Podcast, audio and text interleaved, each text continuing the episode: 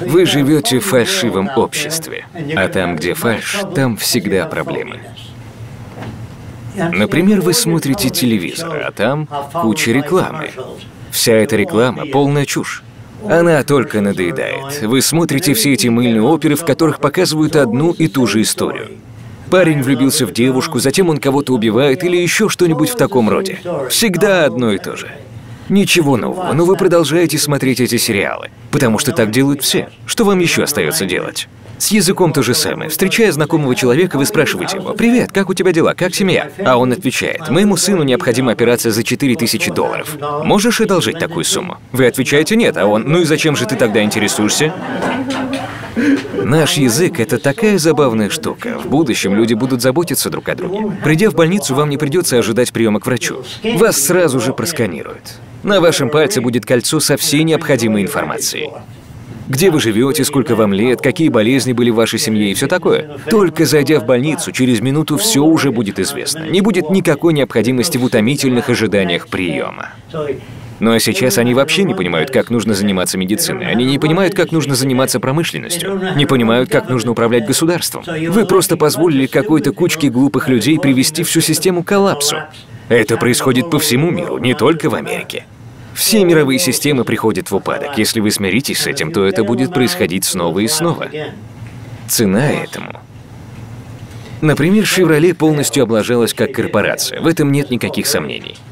Но им было ясно сказано, что если они не начнут производить новый, более совершенный электрокар, чем у компании Toyota, то их машины просто не будут продаваться. Ну а что же дальше? Если вы не знаете ответа, то я вас не виню. Если вы спросите об этом меня, я тоже отвечу, я не знаю. Никто не знает.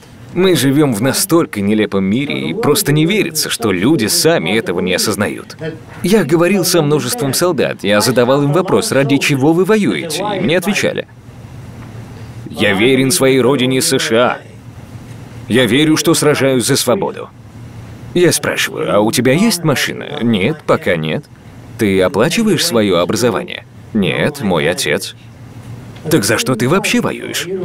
Бедному чернокожему населению уж тем более не за что воевать, потому что мы живем в денежном обществе. Все решают деньги.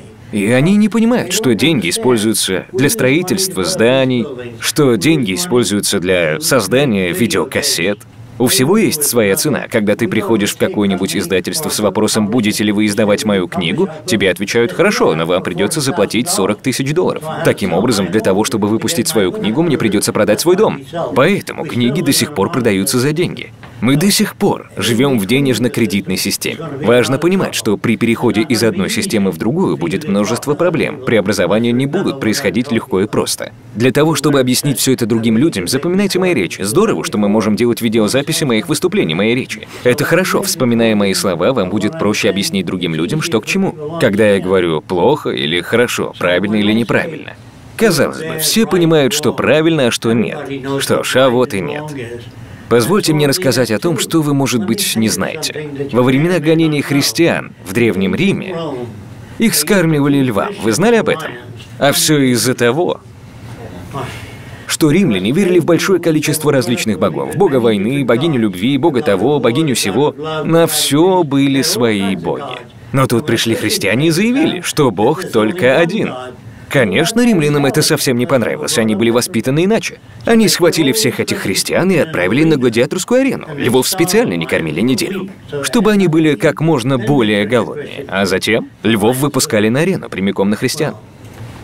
Львы хоть и были голодные, но из-за одежды поедать людей было сложнее. Поэтому в будущем христиан отправляли на арену без одежды. Так было даже веселее. Римляне целыми семьями приходили по субботам и воскресеньям наблюдать за тем, как львы поедают христиан. Дети говорили, папочка, можно мы снова придем на следующей неделе смотреть, как львы поедают христиан? Только если будешь хорошо себя вести. Думаете, я преувеличиваю? Нет. Это было абсолютно нормальным явлением той культуры. Да и по сей день для нашей культуры нормально платить деньги за то, чтобы посмотреть, как два мужика избивают друг друга. Более того, мы еще и говорим, какой же это был классный бой. Мы смотрим американский футбол каждый раз одно и то же. Один бежит с мячом в руках, другой пытается его отобрать. Одно и то же. Ничего нового. Все это для того, чтобы отвлечь ваше внимание от других насущных дел.